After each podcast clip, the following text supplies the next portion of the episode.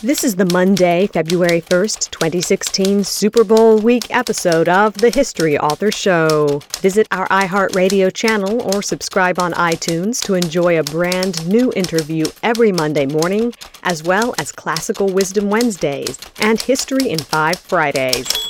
Oh, New York ain't New York anymore.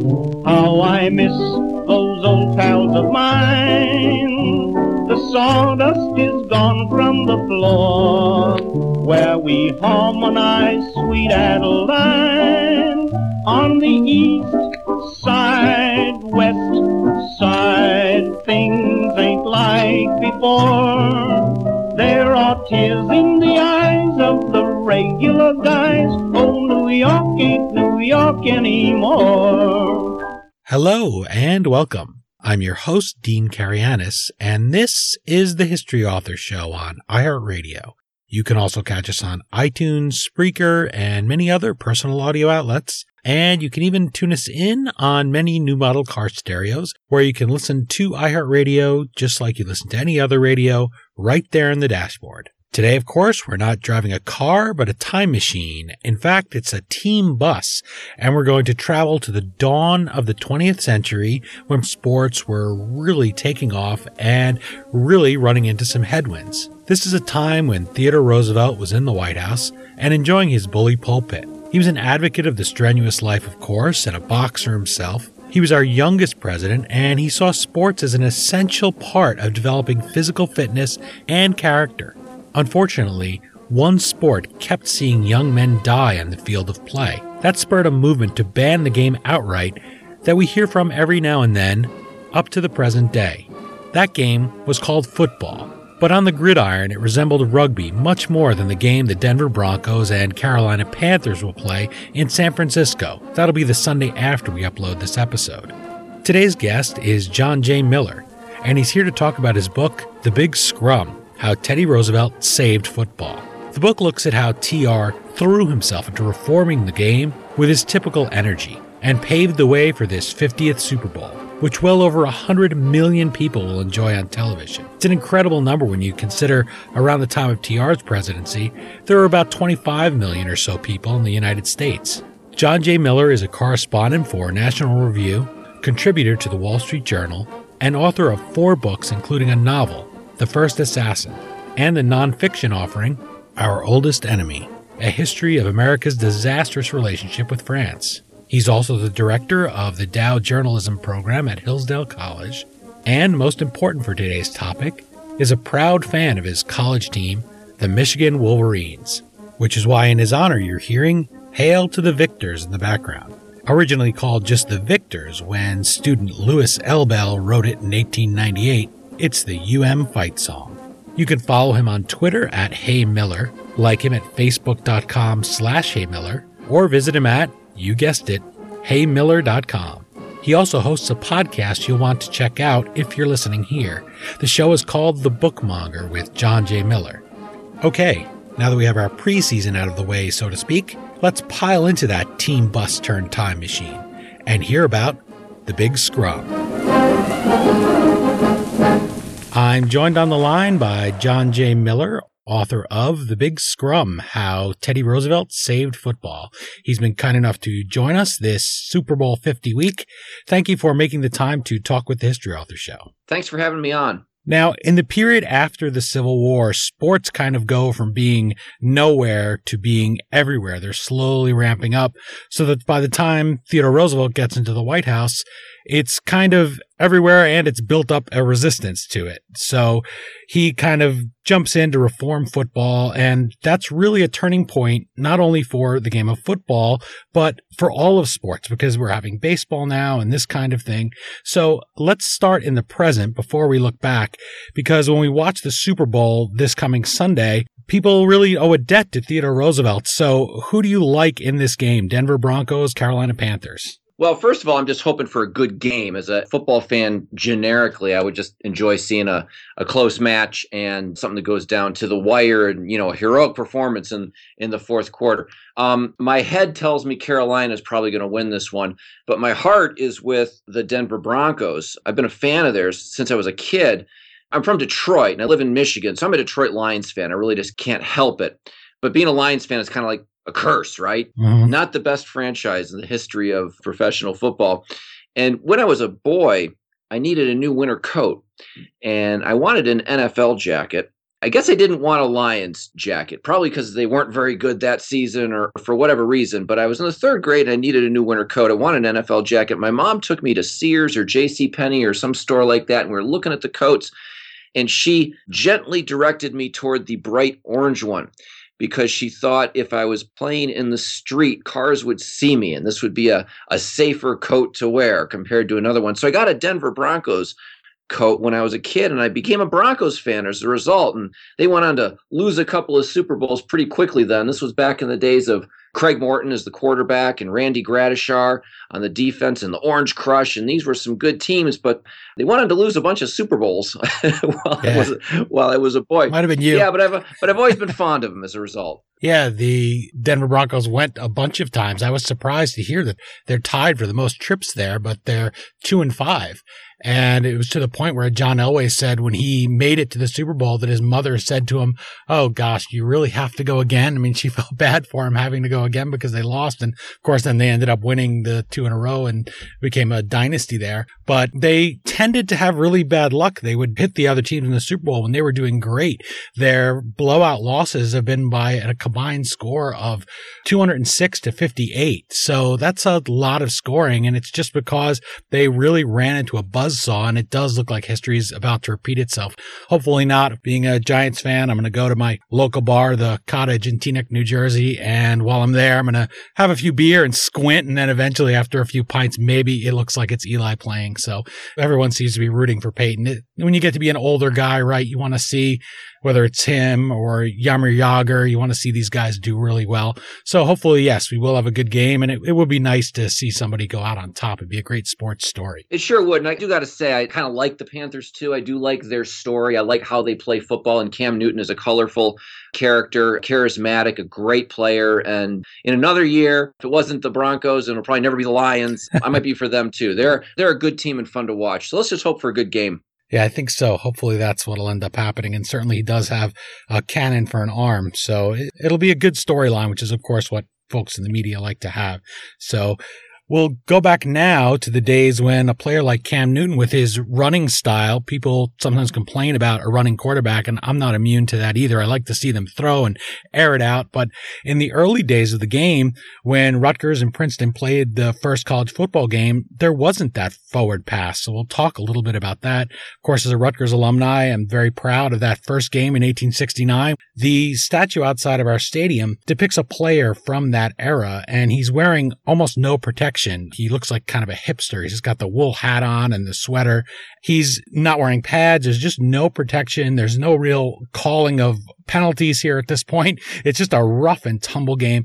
So give us an idea of just how brutal the game would have been in Theodore Roosevelt's day and how it would have been specifically when his predecessor as vice president, Garret Hobart, who also went to Rutgers, how would it have been in 1869? Would you have wanted to walk out there on that gridiron with no protection? yeah, a great question. I'm, I'm going to answer your question by starting in, in the present day because when sports historians look back on this era of football, they're not going to be so interested in who won Super Bowl 50. Was it Peyton? Was it Cam? They're going to focus on the great debate of the last several years, which is about concussions and the long term health effects of serious head injuries. And what does that mean for the sport? How did football adapt to this problem, this challenge? This is what they're going to talk about. And football does have a problem today, as a serious problem, is trying to confront it. But if we turn back the clock, go back a little more than a century, to the 1905 football season, for instance.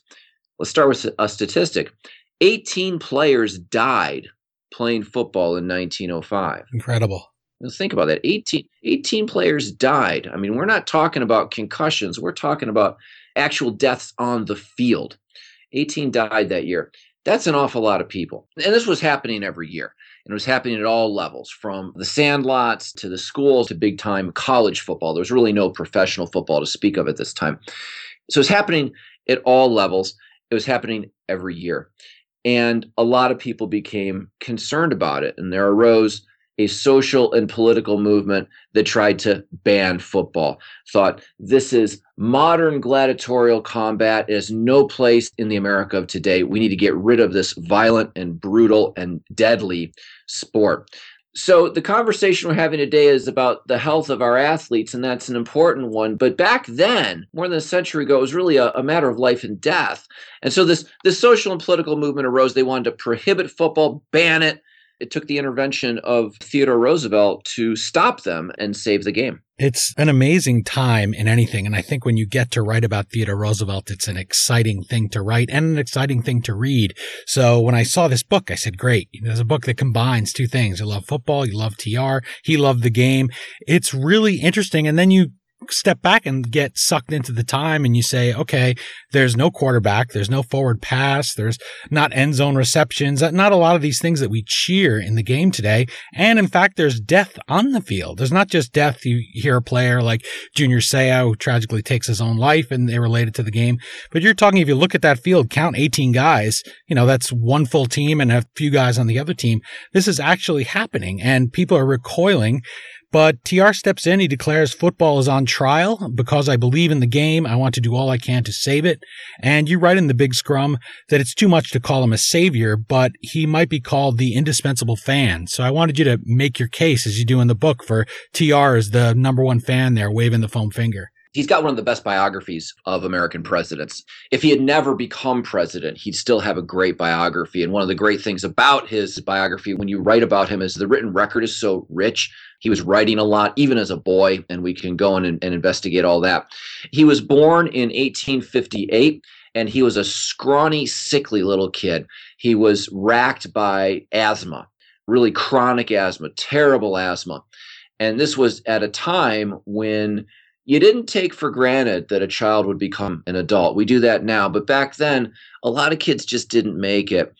And Theodore Roosevelt's parents worried about him. They wondered if he would make it, and they were desperate to help him.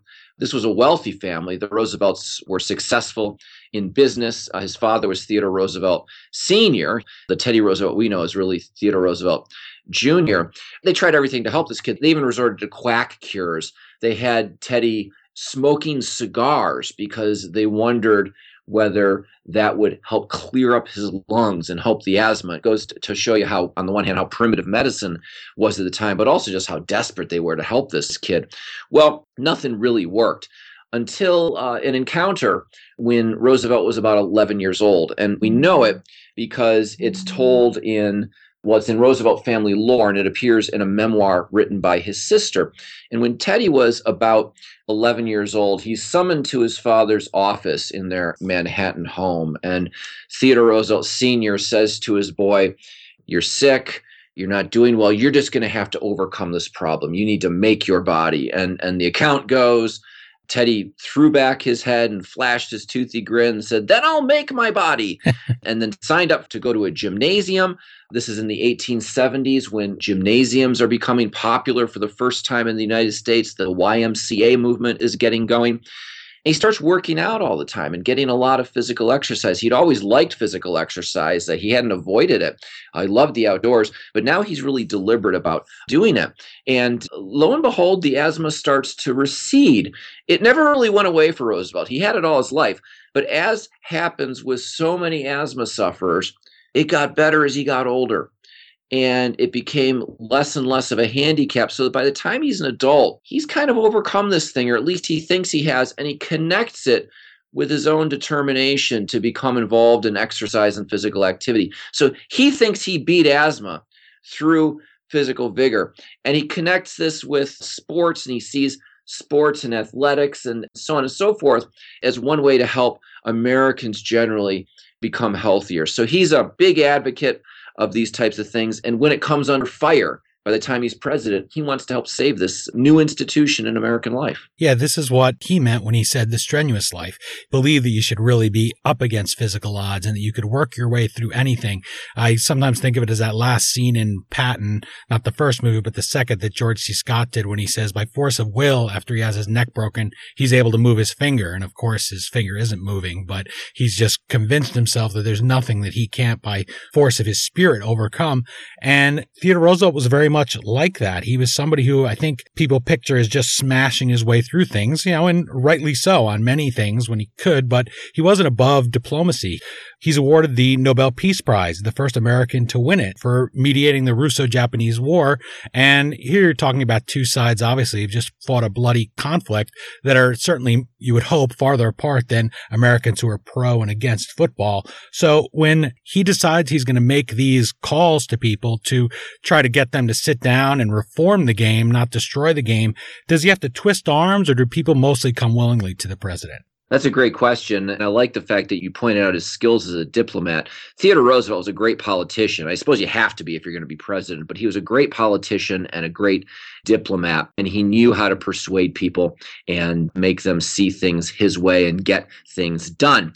And so in 1905, in the midst of this lethal football season when 18 people died, he summoned to the White House the coaches from the three top football programs in America. If you were doing that today, I suppose they would be from Alabama and Ohio State and Auburn. I don't know. Back then, the top programs were Harvard and Yale and Princeton, all from the Ivy League. It shows you how much things have changed. But those were the top three football programs in America. He summons them to the White House. The coach from Yale was a fellow named Walter Camp.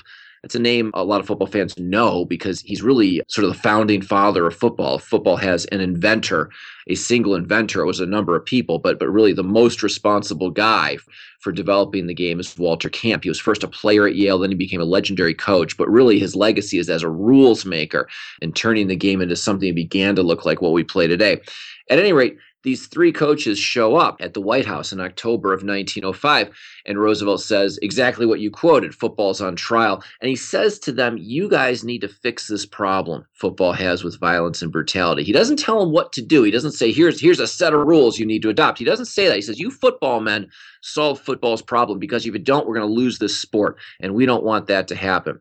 So he took that initiative and basically uh, tossed it right back at these coaches and say, fix this problem that football has. That's not the end of the story, but that's really how it got going. And you go obviously into detail there in the big scrum about how he does this and how he, as you said, a diplomat. People picture him. There was a long period in their 20th century there where he was kind of dismissed as the caricature in Arsenic and Old Lace, running upstairs, screaming charge, and just kind of a buffoon, really. And he's come obviously roaring back here, partially in result of the efforts of Tweed Roosevelt getting him the Congressional Medal of Honor that he was denied, that kind of thing. But he really was a multifaceted person and he understood how to work people in a way that with something like football, you might expect it in politics, but here he is in something that he just really loved. He's wearing his Yale sweater oh, I'm sorry. Gosh, sorry, TR. He's wearing his Harvard sweater there at the game early on in the book, and he cares about it. So you see a different side of him. And for people that love Theodore Roosevelt, it's just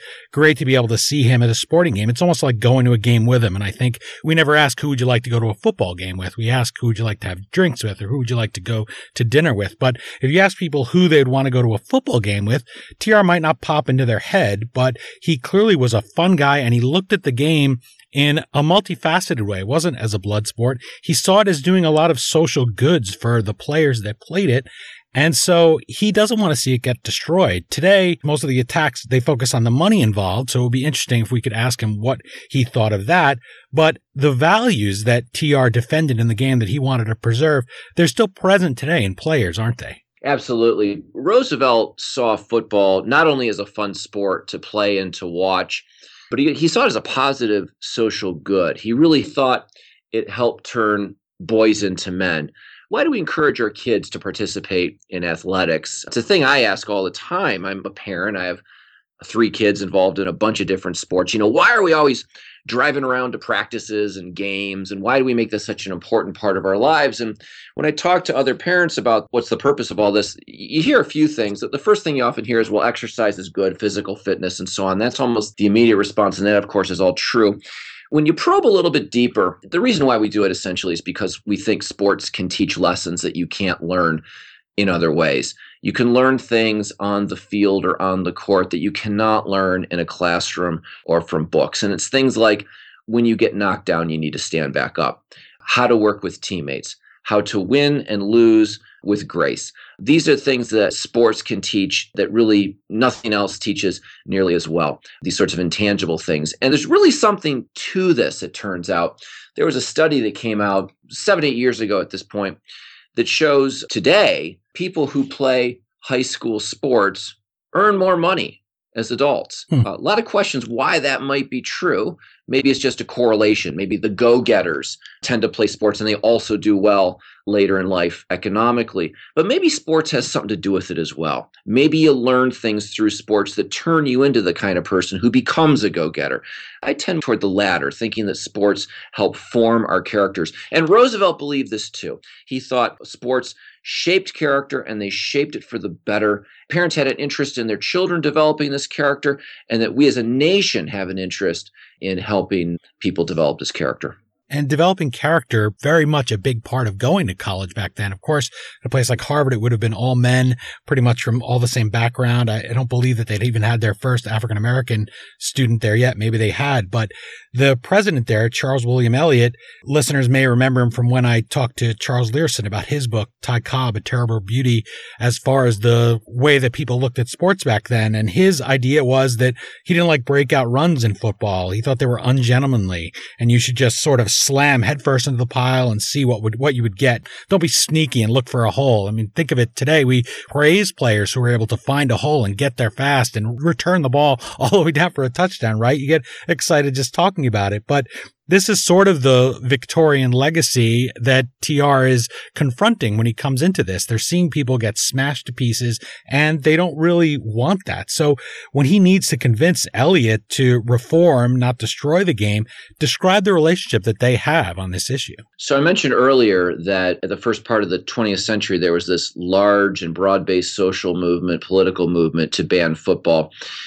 Its leader, its ringleader, was Charles Eliot, who was president of Harvard for 40 years, longer than anybody before or since. And he's probably the most important figure in the history of American higher education.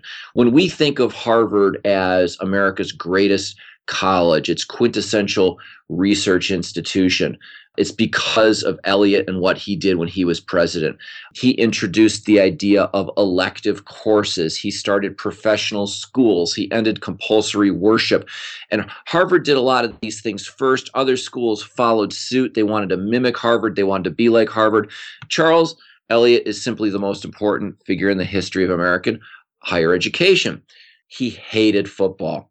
If you read his words, he calls it evil. He condemns it as evil over and over and over again. He despised its brutality. He despised its violence. And he thought really the only solution was to get rid of it. He worked very hard to get rid of it at Harvard. You would think that he's president, he could just, you know, wave his magic wand and get rid of it. But actually, he couldn't. There were all kinds of governance issues as to why he couldn't. He had to work with professors, he had to work with alumni, and alumni love football. It was a hard thing for him to do, but he fought it. He fought it at Harvard, he fought it nationally. And ultimately, he became Roosevelt's big rival, and they clashed over this very issue. Eliot was about a generation older than Roosevelt. He was president of Harvard when Roosevelt was a freshman there. So they really knew each other for decades. And when they were clashing, you would read their correspondence, they, they would express annoyance with each other in, in letters to other people and, and so on. But they just had different visions about what sports were and what the solution to football's problems might be. They both recognized the problem. Eliot's solution was to prohibit the thing, Roosevelt's solution was to reform it. And it's not so far fetched, the idea of banning it. The Georgia legislature voted to ban football. And in the big scrum, you tell the story of the mother of a player who went to the governor and prevailed upon him to veto the bill. How did she do it and why did she do it? So the drive to ban football was taking place at many different places, at many different levels of government. And you're right, in Georgia in the late 1800s, the legislature actually voted to ban football. It did this because a player for the University of Georgia died on the playing field. Politicians reacted then as, as they often do now. There's a public crisis and they want to do something, right? So the legislators banned football. The bill winds up on the governor's desk. Will he sign it or won't he sign it? At this point, the mother of the player who had died playing football appealed to the governor and said, Please don't sign the bill. My boy loved the sport. It may have killed him, but let's not have his legacy be the banning of a thing he loved. And so the governor vetoed it. But it goes to show you how this was happening at a lot of different places. And the threat to ban football was very real, and its fans, its advocates, and Roosevelt, they were all worried that might break through and succeed somewhere. And I thought of a similar story about that.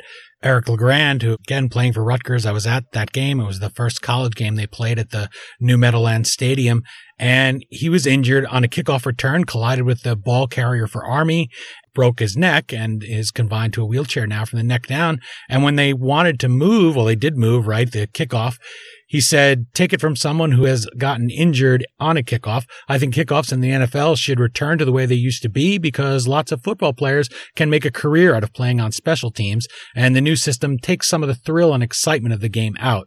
And I thought, gosh, to get it right from the mouth of somebody who obviously has this life altering injury and has had to just battle and be an inspiration for people, that's the role that he's picked up and taken. I said, I think that's something that if you don't watch it, maybe people who are just listening because they like TR, they don't get how much it means to the guys that are playing it. Well, that's that's an amazing thing that he said, and I think I think just about everybody is concerned about the problems we see in football today. And the good news is we know a lot more about concussions right now than we did, say, 10 years ago. There's a lot of research going into it. We're getting much better at diagnosing it. There are still a lot of mysteries, a lot of uncertainties, in fact, about what causes it, uh, how to treat it, so on and so forth. But we're seeing a lot more interest, certainly at the youth sports league, and coaches are becoming more familiar with the idea of concussions and what you do when a player may have one. You don't immediately send them right back out on the field, for instance. There's a greater awareness, and I think that's a positive thing. There are all kinds of conversations about what we might do in addition to that. You hear of different helmet technologies and exercise methods that may help players cope with some of these problems or prevent some of these problems these are all good things. And then you hear conversations about rule changes and moving the place of the kickoff in the NFL. That was done explicitly to uh, reduce the number of injuries players suffer. Special teams play is much more prone to injury than other kinds of play in football. As a consequence of that, we have many fewer kick returns in football. We, we have definitely lost an element of the game you can debate whether that's a good thing or a bad thing. But the good news is a lot of people are talking about this and they're trying to come up with creative solutions. And this is exactly the sort of thing that was happening back in Roosevelt's era. These guys uh, were looking at football's problem. He invites the coaches to the White House in 1905. A lot of creative thinking went into solving this problem, and uh, they managed to do a good thing we talked about the strenuous life earlier. Theodore Roosevelt gave one version of his strenuous life speech to a children's magazine, and he says, In life as in football, the principle to follow is hit the line hard, don't foul, and don't shirk, but hit the line hard, which sounds is a, is a very, very TR thing to say. You know, uh, play it honorably, play it well, but play it hard, leave it all out on the field, I guess we'd say today. As you were talking about his skill as a diplomat, it reminded me of his slogan with his children, or the chant when they would run races at Sagamore Hill, he would point to a place there, maybe at Oyster Bay on the beach, wherever it was, a tree in the distance, and he would tell the children, go, but go in a straight line. And any obstacle that they came up against, the children would shout over, under, or through, but never around. And that's very much how he sort of goes about resolving this. He sees in the distance what he wants, a safe football game that's still football, but you guys work out the details because I'm president. I'm doing a bunch of other things and I'm not the expert here. I'm, I'm a fan, but I'm the first fan in the nation. So it's very similar there to how he addresses this problem where he's not going to be micromanaging. He's not going to be picking out toilets as they famously said about LBJ in this fight during the Vietnam War and picking it. He gives them a goal and then he gets good people to sort of push them in the right direction. He holds them in a room together. Exactly. So what happened after this White House meeting is the coaches all said, "Yeah, yeah, we want to we want to solve football's problem too. We'll we'll give that some real thought, Mr. President. Thank you very much." And they left. Well, Walter Camp, who was the Yale coach, the legendary Yale coach, he had helped develop the game of football uh, for decades at this point, and it had become really popular in his lifetime, and and was becoming ever more popular. And he thought they had gotten the rules of football just about right. He didn't really think it needed a change at all. He, in fact, probably would have done nothing his intention was really to do nothing after this uh, White House meeting. There's another guy at the meeting, the coach of Harvard, a fellow named Bill Reid, younger than Walter Camp. He'd been a player at, at Harvard and became the coach. He understood the threat to football a little bit differently. One, he was younger. Two, he was at Harvard. So he was dealing with President Eliot. And he was really concerned that Eliot was on the brink of having Harvard drop football as a sport. And if Harvard had dropped football, a lot of other colleges and universities in America also would have dropped football because they were looking to Harvard for leadership. They wanted to be like Harvard. So he understood the threat to football a little bit differently. And ultimately, what he did is he outmaneuvered Walter Camp. Walter Camp had dominated a rules making body that had set the rules for football that everybody else played with. Bill Reid, that winter after that 1905 season finished, started his own rules committee. And he had representatives from reform minded presidents at other colleges and universities, and eventually sort of overwhelmed Walter Camp.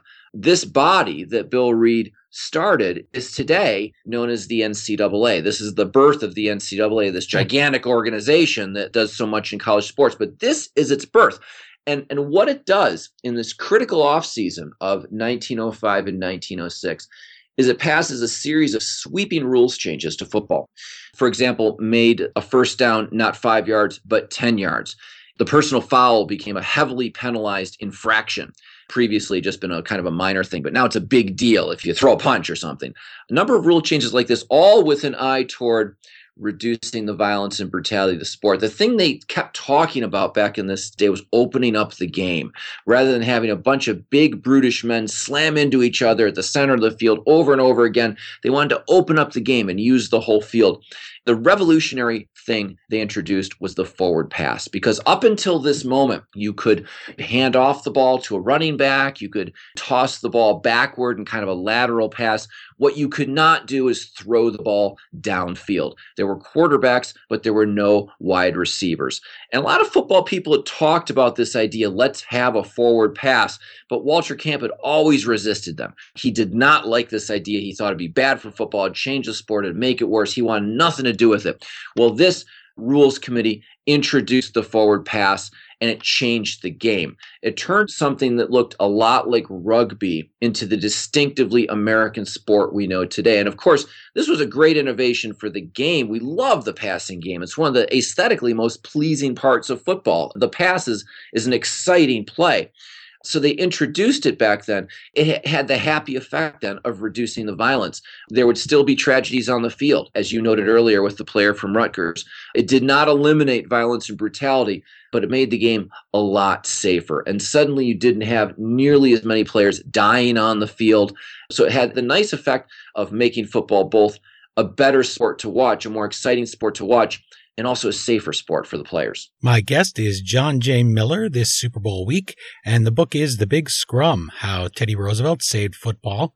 Library Journal highly recommended The Big Scrum, and they wrote, quote, although TR was too small to play college football, he was a big fan of the sport, unquote. And when I read that review, I thought of TR's small size, which always surprises people. He's only about five eight.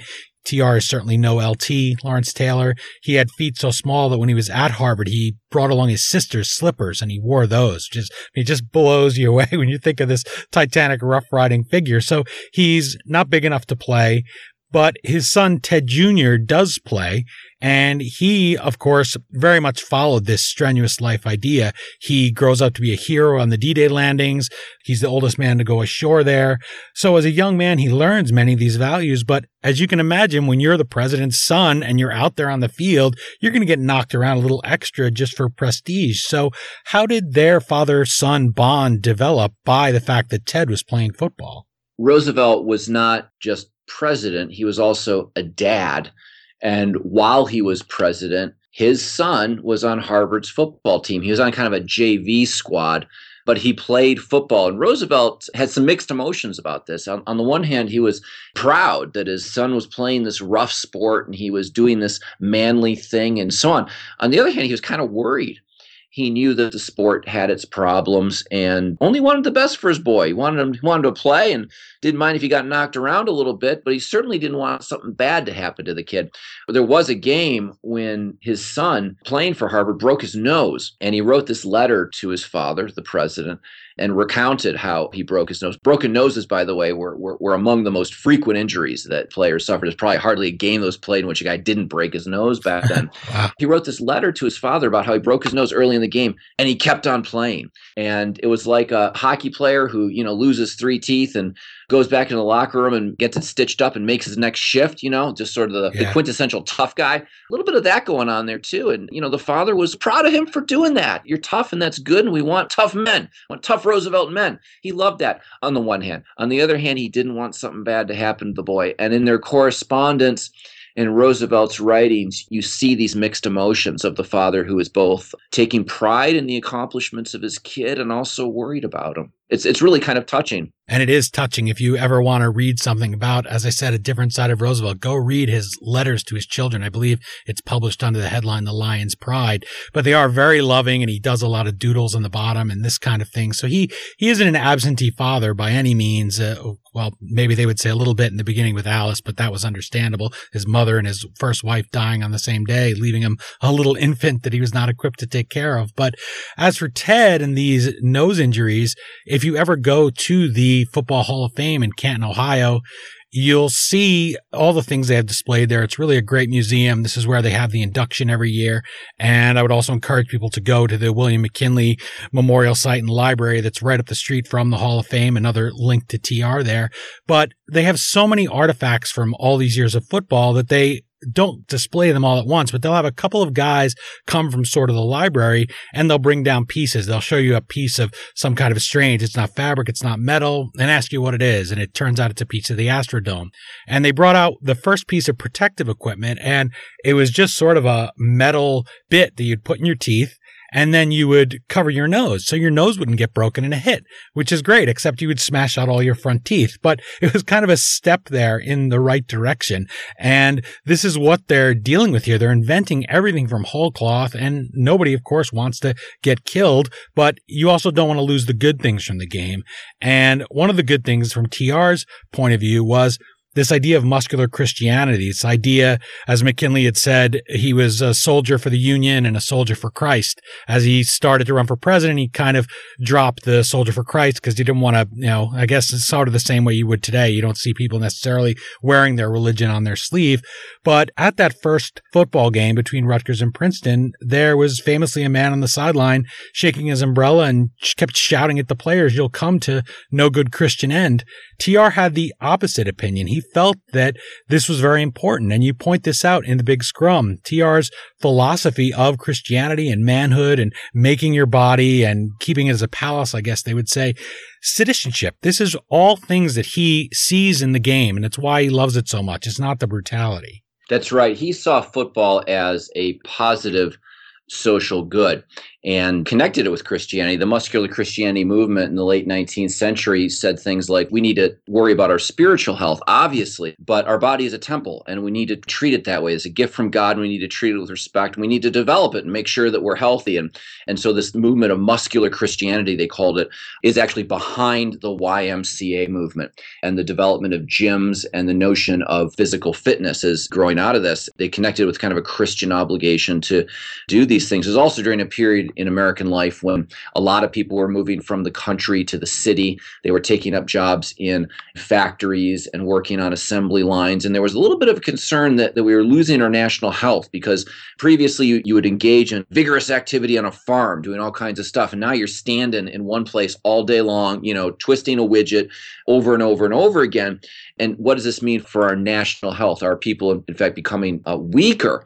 And so the muscular Christianity movement is trying to address that as well. There's, there's a modern corollary today where we worry maybe you know kids are playing too many video games. They're sitting in front of tvs and on their ipads and playing video games. They should be outside running around. And so we're always trying to encourage them to put down their screens turn off their screens and go outside. It's the same kind of thing back then a notion that we need to develop our bodies. But beyond that roosevelt thought sports were positive social goods and he thought the rough sports as he called them and football particularly were some of the very best and this is best seen in the story of the rough riders a lot of us have heard the legend that in 1898, when the USS Maine blew up in the harbor of Havana, and we knew war was coming, we knew we were going to fight the Spanish in Cuba, Roosevelt resigned his job as Assistant Secretary of the Navy, went out west to San Antonio and recruited a regiment that he called the Rough Riders. And he went out there, he went out west because he wanted the kinds of men he had met when he was ranching in North Dakota in the 1880s. He wanted these kinds of these ranchers, these cowboys. Said, these are the men I want with me when I go with my regiment and fight in Cuba. These are the tough men I want. That's the legend. And it's basically true. That's basically what he did. When you read his memoir, though it's called The Rough Riders, when you read his memoir of the experience, he says all these things. He says one more thing. He says, I wanted football players. He made a deliberate effort to recruit football players because he thought guys who had played football in college had a kind of toughness that would help him win a war in Cuba. And then, of course, he charges up San Juan Hill in this act of bravery. Eventually, he's awarded the Congressional Medal of Honor for what he did there. And in this moment, he becomes a war hero. And it's this incident that gets people talking about him as possibly a president. Maybe this man is great enough to be a president. He connected his success there on the battlefield with the kinds of men who he is surrounded with. And remember, they were cowboys and ranchers and football players. He saw football as a thing that turned boys into men, and he wanted all kinds of boys, all kinds of Americans to benefit from this. And if people haven't seen it, the John Milius movie, The Rough Riders, bases it very much on TR's autobiography, other than some strange thing there when he's at his gravesite. There's a few anachronisms. Other than that, it's very, very faithful to the book. And, uh, oh, and he puts Germans in there, and there were no Germans. And if you listen to the commentary of John Milius, he says, well, you know, you have to put some Germans in there. He's like, you know, and then he refers to them as Nazis and catches himself, and it's kind of funny. But he, uh, that was a very, very big part of his life, obviously, bringing those people in there. I was interested that you wrote that in general, it's probably best for politicians to steer clear of sports controversies.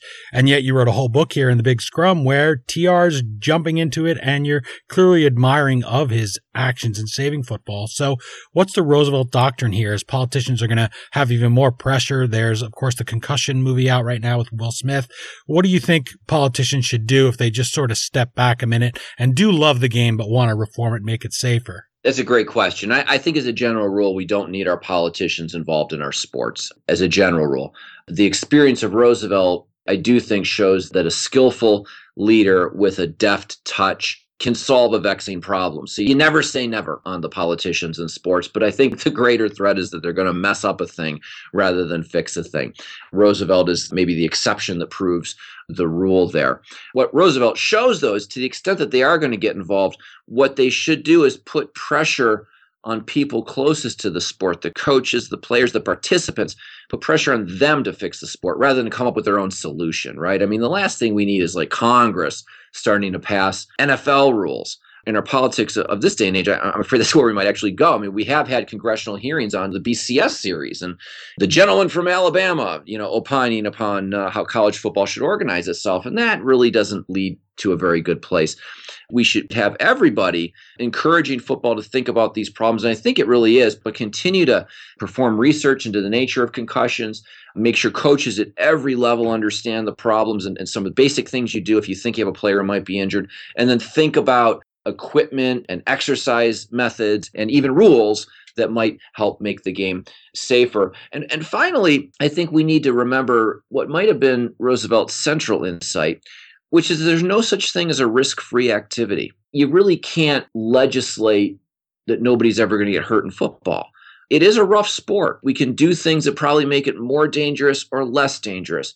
But at some point, there's going to be a certain amount of risk. And you got to learn to live with that. There's no such thing as a risk free activity. You got to learn to live with it. You need to find an acceptable level of it. And the corollary would be this people die in car accidents. It's a terrible thing when it happens. But does that mean we need to outlaw cars? And the answer is no. Kids can get hurt riding their bikes, sometimes tragically, lethally hurt. They can die riding bikes. Well, should we ban bike riding? No. You know, maybe we encourage kids to wear helmets, things like that. So is the answer to football the elimination of it, the prohibition of it? I think the answer there is no. It's to think through how we might reform it to make it a little bit safer and make some of the risks manageable or acceptable, but let's recognize there's no such thing as a risk free activity and we still want to get those benefits out of it. There's not, you wrap somebody in bubble wrap. Often people say, Oh gosh, that the kid was too sheltered, right? We still have that phrase. And as far as something like the YMCA, Uh, worth mentioning to people that may not know, maybe too young to have ever heard the acronym spelled out, it is the Young Men's Christian Association, right? So this is sort of the roots. You can see once you read a book like The Big Scrum, you start to see the roots of TR's reform and TR's era in everything that we do. So I wanted to point that out. But You've given very generously of your time, extremely generous of you to come on and talk about this, especially Super Bowl week when we all want to be planning our wings and our menu and where we're going to go. But it's late in the fourth quarter of the interview now, so I'll squeeze in one last question. You're a Michigan man, as we mentioned, so the maize and blue means a lot to you. If we have any people who are hostile to football, who just don't get it, who dismiss it as a kid's game or a blood sport, give them your best pitch for why the game matters. Well, I'd say first and foremost, I would just return to Roosevelt. It's a positive social good. It helps turn boys into men. It can turn girls into women. It just helps people grow up. It teaches things that you can't learn in any other way. I could get sentimental about football pretty quickly. I met my wife on the way to a Michigan football game. We were freshmen back at the University of Michigan. It's been a part of my life this whole time. It's really enriched my own life, just the enjoyment that it's brought. Then the participation of my own kids in athletics, watching them grow up. They didn't play much football, they played other sports, including rough sports like hockey. But watching them grow up and seeing sports improve their own characters. This is something we can't lose. We must have it. I'm all for thinking through some of the problems we have in football, thinking about reforms, learning more about concussions, learning how to prevent them, doing our best to prevent them. But we need kids playing sports. It's one of the best things they can do growing up. The problem we face today is not that kids are playing too much football, it's they're not playing enough football or they're not playing enough sports. We need to get them out on the fields, get them exercising, learning the lessons that you can only learn in, in these places and it's something you have a connection to your whole life. I heard somebody say once that, well, the difference between rooting for a pro team, whether it's the Detroit Lions or the New York Giants, we can buy all the swag we want and the hats and watch the games, but we're never going to be a member of that football team. We're never going to make it to the NFL, but you can go to your college team, you can root for them, and you're a university student at the same university as the star player on that team. The players that come from our universities that are going to be playing in the Super Bowl this week, we can relate to that. And I think that sense of community, which is a word that people love to throw around. You get it through football. You get it through rooting for it. So I am really glad that you were able to come on with me today and talk about this. John J. Miller, author of The Big Scrum. If you love football, if you love TR, or even if you don't, pick it up, and I bet you will by the time you finish the book. Thank you so much for sharing the story of Theodore Roosevelt and his key role in saving the game we love so much. Thanks a lot, Dean. Today's book has been The Big Scrum How Teddy Roosevelt Saved Football. As always, you can find the Amazon link to purchase your copy of the book at historyauthor.com. And it's a good book to read during this long off season that always follows the Super Bowl, when you just can't wait to get some football in your head. As always, you can find the Amazon link to purchase your copy of the book at historyauthor.com. And we hope you will click through there or even bookmark the URL at historyauthor.com for all your online purchases. It just takes a minute, it doesn't cost you anything extra, and it helps to give us a few pennies every time you buy something. Once again, my sincere thanks to John J. Miller for joining me and for sharing Theodore Roosevelt's overlooked but vital contribution to preserving football as the game we love today. Please remember to follow John at Hey Miller on Twitter, like him at facebook.com slash heymiller, and pay him a visit at heymiller.com. You can also please listen to his show. It's The Bookmonger with John J. Miller. You can subscribe on iTunes and enjoy a broader spectrum of all sorts of books than just history. And remember, let us know what you think of The Big Scrum and the interview on Twitter at HistoryD or at facebook.com slash historyauthor. I hope you'll join us next week for another trip into the past here on iHeartRadio or wherever it is you're listening. And remember, if you do subscribe to us on iTunes, please leave a review. Well, that's it for this week's special Super Bowl football edition of the History Author Show. So until next Monday morning, thanks so much for listening and happy reading.